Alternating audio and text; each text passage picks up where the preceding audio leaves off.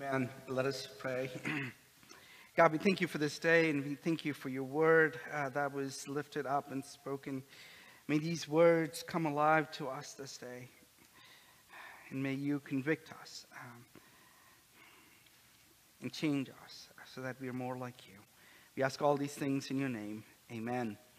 Friends, this morning we are kind of coming to the conclusion of the story of Ruth. For the past several weeks, we've been studying uh, the story of Ruth, and I hope that reading this story and meditating on this book uh, has given you an opportunity to see things in a new light. I hope and pray that the Spirit of God has convicted you and something that you were able to see in a new light, that we would be a faithful disciples of Jesus Christ as we look at these stories, as we look and read from God's holy word. The book of Ruth is an amazing story, and here's a little quick recap of the story so far that we have encountered. The book of Ruth uh, in the Protestant canon, it's very important as to where it's placed. Uh, it's placed right after the book of Judges. Um, and if you read the book of Judges, there is a certain rhythm to the book of Judges, uh, where uh, the rhythm goes something like this The people of Israel slowly drift away from God's holy word, they drift away from following God's uh, laws and precepts, and that results in another local region coming over and taking over the land of Israel, or a calamity strikes them. So we are in that similar rhythm as we start reading the story of Ruth. Um, there was a family, um, and I started calling this guy Eli because I didn't quite know how to pronounce. El- there you go. Well, yes, Eli. Um, so, uh, so I started calling him Eli, uh, and his wife name was Naomi, and they had two sons, uh, Mahlon and Chilion, and they uh, encountered famine in the land of uh, Judah, in the city of Bethlehem. So they left Jerusalem, uh, Judah, they left Bethlehem, and they settled in the town, in the country of Moab. And when they settled there, they slowly started to call it their home. Uh, they started to live there, and then uh, the young men who traveled with Eli, those two young men, ended up marrying um, women from Moab, and their names was uh, Orpah and Ruth. A couple of years go by, and Eli dies, and then another 10 years go by, and both the sons die. And so Naomi is with her two daughter-in-laws, uh, and they are in a new land. There were three women completely destitute at that point. Naomi quickly realizes um, her future is not very safe in Moab because she is living as a foreigner in a different country and she does not have anyone to care for her. There are no men in her lives to provide for her, to provide her with protection, with food, with shelter. So she decides uh, to leave that land and come back, uh, come back to Bethlehem. And uh, both the daughter-in-laws want to join with her uh, and travel with her. Initially, both of them say, yes, we will come with you to Bethlehem and we will live there and we will be part uh, of your life. Um, but Naomi pleads with both of them not to do it. Uh, and or- Orpah uh, agrees to this. But Ruth, um, we learn the English translation that she was determined uh, to go with her. That is word was there. No matter what Naomi said, Ruth was determined to go with her. And the Hebrew word here is determined, has like several different meanings to it. And the English uh, says that it is determined, that she was saying, no matter what, I am not moving. I am coming with you, right? But when you look at the Hebrew, and I think the authors of the book of Ruth um, want us to, to kind of wrestle with this term. The, the Hebrew word there is called hest. And we've been playing with that word a lot. That means showing kindness, uh, showing loving kindness. Ruth was determined to show loving kindness, or Ruth was showing loving kindness, or covenantal love um, is how that, can, that word can be translated. And then in chapter 2, we, start, we start to see the story unfolding a little bit more, where Ruth begins to glean the field. Uh, she had no idea where she was gleaning, but Ruth just so happens to run into a field whose na- owner's name is called Boaz. In chapter 2, we are rem- reminded over and over again of Ruth's identity, who Ruth was. They called Ruth a Moabite, a widow, a foreigner. So Ruth was identified as one who was living on the margins. That was the code word uh, that we kind of embraced at that point. We were told, as the narrator was telling in chapter 2 and calling and giving different titles to Ruth, we've been reminded over and over again that Ruth was the outsider, that Ruth did not belong in Bethlehem. And the people were generous to her and allowed her to glean on the edges of the field. Uh, and the reason they were allowed to do this is because of the law that was written in Leviticus 19, uh, 19 and Leviticus 23, 22. We read um, that you were supposed to allow foreigners and those who are poor to glean on the edges of the field so that they have something to eat. But then the story changes a little bit. Ruth encounters Boaz, and the way Boaz speaks to her doesn't call her a widow, doesn't call her a Moabite, doesn't call her, you don't belong here, but rather he chooses a word of endearment to her. And Ruth uh, and Boaz, they begin to talk to each other. And Ruth, um, at that time, is given a promise of food and protection. Uh, she was given a promise that Boaz and his uh, uh, men would care for her all through the harvest season. See, what Boaz was doing here was, was showing Ruth what it means to be Hest. Boaz was showing being Hest here. Uh, so we've been kind of playing with that term all through the weeks. And last week, a couple of weeks ago, we heard Pastor Joanne talk about what it means for showing kindness in the midst of challenges, showing kindness uh, for people that we don't even know. And we were told about the story as to how um, uh, a cab driver showed Pastor Joanne kindness uh, in the midst of her own anxiety. And now, and when we see how Boaz is wanting to care for Ruth. And so this brings us to chapter 4.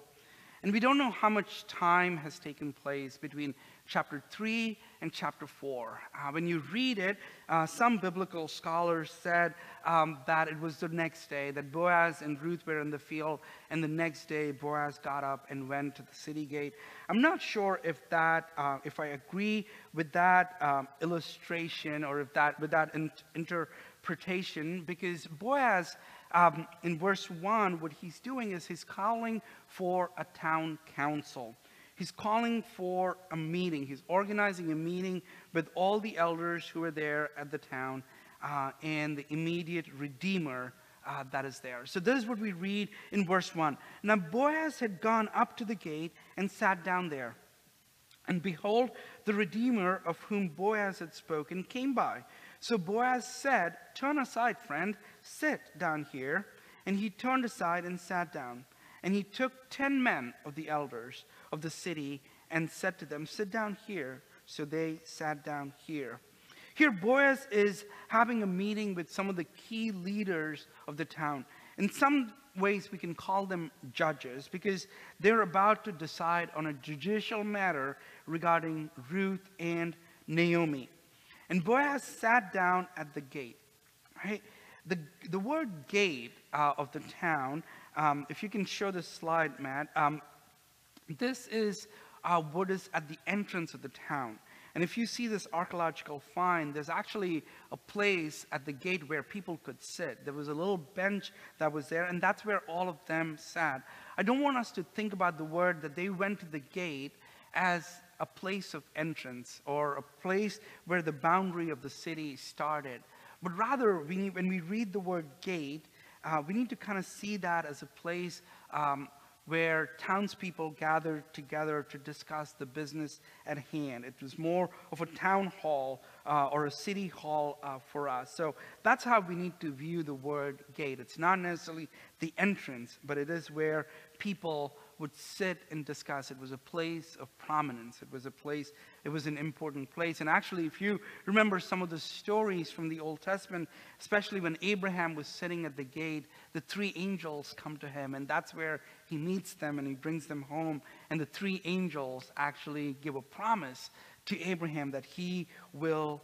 Um, he will have a son. So the gate is a place of importance. That's where all the big decisions of the town were made. It was the town center.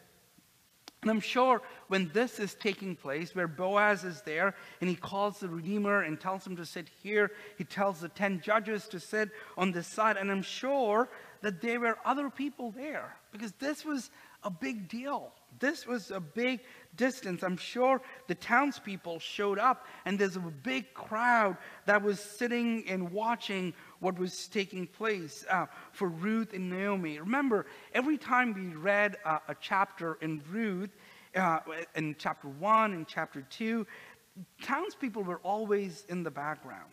They were always there. They were always present. So let's not look at this meeting as something that was happening in isolation, but rather everybody was there to witness what was going to take place on this day. So, this morning, friends, I want us to join um, the crowd that was there. I want us to join the crowd that was there, that when Boaz and the 10 elders and the Redeemer, that they're all there, and I want us to be the townspeople who are kind of overhearing this conversation. And here, uh, Boaz is trying to retell the story uh, of Ruth and Naomi. And the matter at hand that Boaz is discussing is a piece of property that is owned by Naomi. And what is going to happen to that piece of property? In the Old Testament, there were a few occasions where women were allowed to own land, and this is one of them. Naomi's husband owned this piece of land, and now uh, Naomi is the one who possesses this land, and they're trying to figure out what is going to happen to this piece of land. And we don't, there is no mention as to how big this property is, um, and how small it is, or what it is worth. Um, and remember, when Naomi and Ruth came back from Moab, it was harvest season. So I don't necessarily think this was a huge piece of land, because if it was a huge piece of land, they would be laying harvest, right? Wouldn't you agree? You all cannot. Yes, thank you. All right. So I think it was a small piece of property that was there. Uh, and again, if they, if it was Naomi's land that was being harvested, why wouldn't Ruth go to her mother-in-law's land instead of going to Boaz's land? So anyway, in verse six, um, verses three to six, we join Boaz, uh, who can, who goes and retells the story of Ruth and Naomi and the Redeemer. He retells the story, what I've just done this morning. He retells the story of Ruth and Naomi. And, and the role of the Redeemer. What the Redeemer is supposed to do at this point. See, the Redeemer at this point is a little paranoid about taking or buying that land that belongs to Naomi. Because if he did that, if he did buy that land, that would mean that not only is he going to own that piece of property, he's also going to own Ruth and Naomi as well. So that is where we are. So the Redeemer rejects it, right? And I'm sure somebody from the crowd might have yelled, Yeah, good job, buddy. You did the right thing. You need to take care of your own kind and your own people. Don't worry about Ruth and Naomi right? Like somebody might have said that. We don't know. But anyway, all kidding aside, you know, the Redeemer is rejecting. Think about this as to who the Redeemer is saying no to, right? The Redeemer is afraid of Ruth. That's what it is. The Redeemer is afraid of Ruth. So it was well known in that community who Ruth was, right? It was well known in that community that Ruth was a young widow who left everything to care for her mother in law, who was a widow. And in uh, chapter 2, we talked about Ruth's work ethic, right? Like we saw, like the workers were saying how hard Ruth had worked, that she barely took a break, that she gleaned all day, the little that she had, that she did not take a break. And not only did she glean all day, she actually took the grain and actually went back to care for her mother in law. The Redeemer is rejecting this woman, for he is worried. This is what he's worried about in verse 6. Then the Redeemer said, I cannot redeem it for myself, lest I impair my own inheritance. See, he's worried what's going to happen to him and his kids if Ruth were part of his family. He's worried how this helpless foreign widow would take away all that he owns. At times, I feel like we don't extend grace to those around us because we're kind of worried about our own self preservation. Sometimes we're not generous because we're worried as to how things would impact our own lives. But repeatedly in the book of Ruth, we've seen the word hest. That when you show loving kindness, when you show that unconditional love, good things happen to you, that they are never gone unseen, right? Like we've seen that over and over again. But the Redeemer, the one person who's closest to Ruth and Naomi, does not see it and does not show hest. He does not show loving kindness.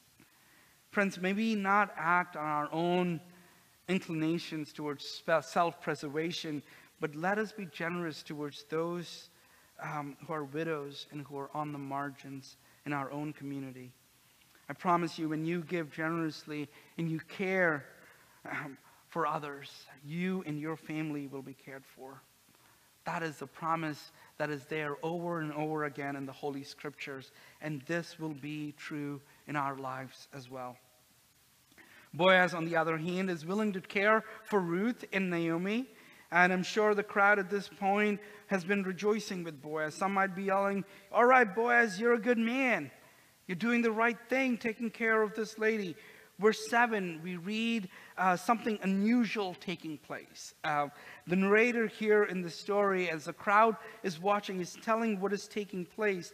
And the person who did not want to redeem is given a shoe by the person who's going to redeem. So Naomi and Ruth and the Redeemer right? The Redeemer didn't want to do it, so Boaz takes off his shoe and gives it to this guy, saying, and that was a legal contract back in the day. You know, instead of shaking a hand and saying, all right, this is good, they took out shoes uh, and gave shoes to one another. Don't ask me why. The only reference I could find for this, isn't this strange to give your shoe to somebody, right? Like the only the only reference I found as to I was like, okay, why are they doing this? Like, why are they giving each other shoes? And if you think about how smell, anyway, let's not go there. Anyway, this is what I found, right? This is what I found. Deuteronomy 25, um, verse 7. Uh, and if a man does not wish to take his brother's wife, then his brother's wife shall go up to the gate. We talked about the gate. to the elders and say, My husband, brothers, refuses to perpetuate his brother's name in Israel. He will not perform the duty of a husband's brother to me. Then the elders of the city shall call him and speak to him. If he persists, saying, I do not wish to take care, uh, wish to take care of her, then his brother's wife shall go up to him in the presence of the elders, pull off his sandal off his foot, and spit in his face. All right? That's what I found. So I guess this is some crazy tradition or something was happening here.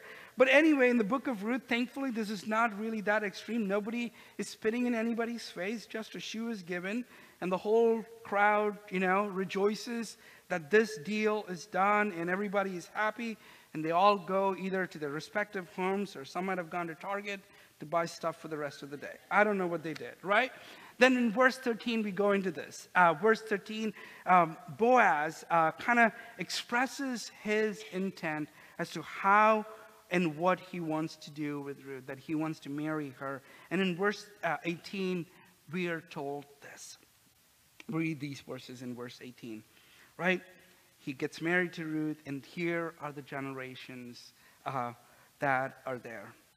Now these are the generations of Perez, father of Hezron. Hezron fathered Ram. Ram fathered Abinadab. Abinadab fathered Nahshon. Nahshon fathered Salmon. Salmon fathered Boaz. Boaz fathered Obed. Obed fathered Jesse. And Jesse fathered David. When you have time today, I want you to do something. I want you to go and reread chapter 4 of Ruth. And I want you to highlight, as you read the story, I want you to highlight everybody's name that is listed in this chapter. Right now, in verse 18, I just reread to you the lineage of Boaz as to who Boaz's grandparents were and parents were, and who he gave birth to, um, and then moving on.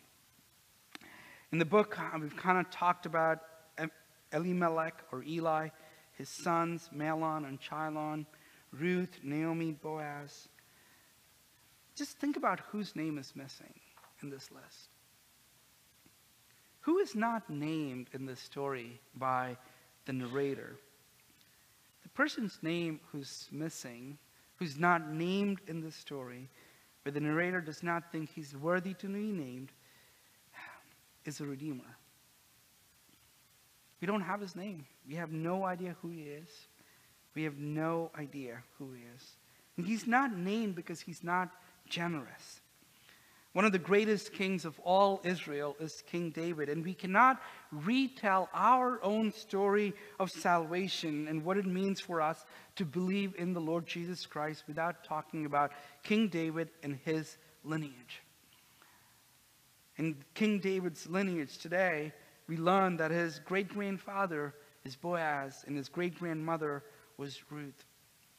The reason we know that Boaz's name is there is because he was willing to show hest to a foreign widow who was living on the margins of society and that she could not provide food for her widowed mother in law. And Boaz showed hest to this lady. The challenge that we get from reading the book uh, of Ruth is each one of us has an opportunity to create a legacy. Each one of us has an opportunity to impact the lives of those who are around us and the future generations. Ruth and uh, Orpah, two daughter-in-laws, both had an opportunity to care for the widow. And one showed hest, loving kindness, covenantal love meaning that they that she was willing to show unconditional love. The Redeemer and Boaz both had an opportunity to care for a young widow and an older widow. But only Boaz had the courage to be generous, to show that word again, hest, that loving kindness, the covenantal love, because of what Ruth and Boaz did in 2022, we're still talking about them. That is their legacy. This morning, um, this morning I want us to ask this question What is going to be our legacy? What is going to be your legacy? How are people going to remember you? Are you going to be remembered for showing hest in your community? Or is our legacy going to be forgotten because we were not willing to be generous. Guess we have a choice to make today. And this morning, I want to end with this story about legacy. When I think about legacy in Mount Hope Church, I want to tell you the story of Ray Taylor. Ray Taylor, some of you know, and I can see the smiles on your face. Um, he was someone who loved this church. Ray worked for Boeing, and his wife ran the kitchen, and they and his two kids did everything. Their whole life revolved around um, the church. Recently, I was talking to our, we have a church plumber, believe it or not. Um, his name is Bob Duck. And I just was having a conversation about, you know, Bob growing up in the church and things like that. And, um, and Bob saying, the only reason I'm in this business is because of Ray. You know, Ray took me aside and told me the, taught me the importance of working with my hands. And Ray was a trustee at our church, and he fixed numerous things. And Ray was not a man of much means. He was generous with the little that he had. And a few years ago, I had the privilege of doing his funeral. And it was wonderful to see his family. It was wonderful to meet his best friend, his brother, who cared for him, and spending some time with his daughter. Then a few days went by, a couple of months went by, and we got a letter from the attorney. And Ray left a legacy, a gift for the church, so that we can continue to do the work of preaching the gospel today. I think Ray will be remembered for showing hest to those around him, to the young people that he encountered. Ray is remembered this day as showing hest and caring for the church. Friends, may we leave a legacy behind and do what matters. Let us show hest in all that we do. Let us pray. God, we thank you for today. We thank you for your word, for the lives of Ruth and Boaz and Naomi. God, may we have the strength and the courage to show hest to those who are in the margins. May we influence them and care for them. We ask all these things in your name. Amen.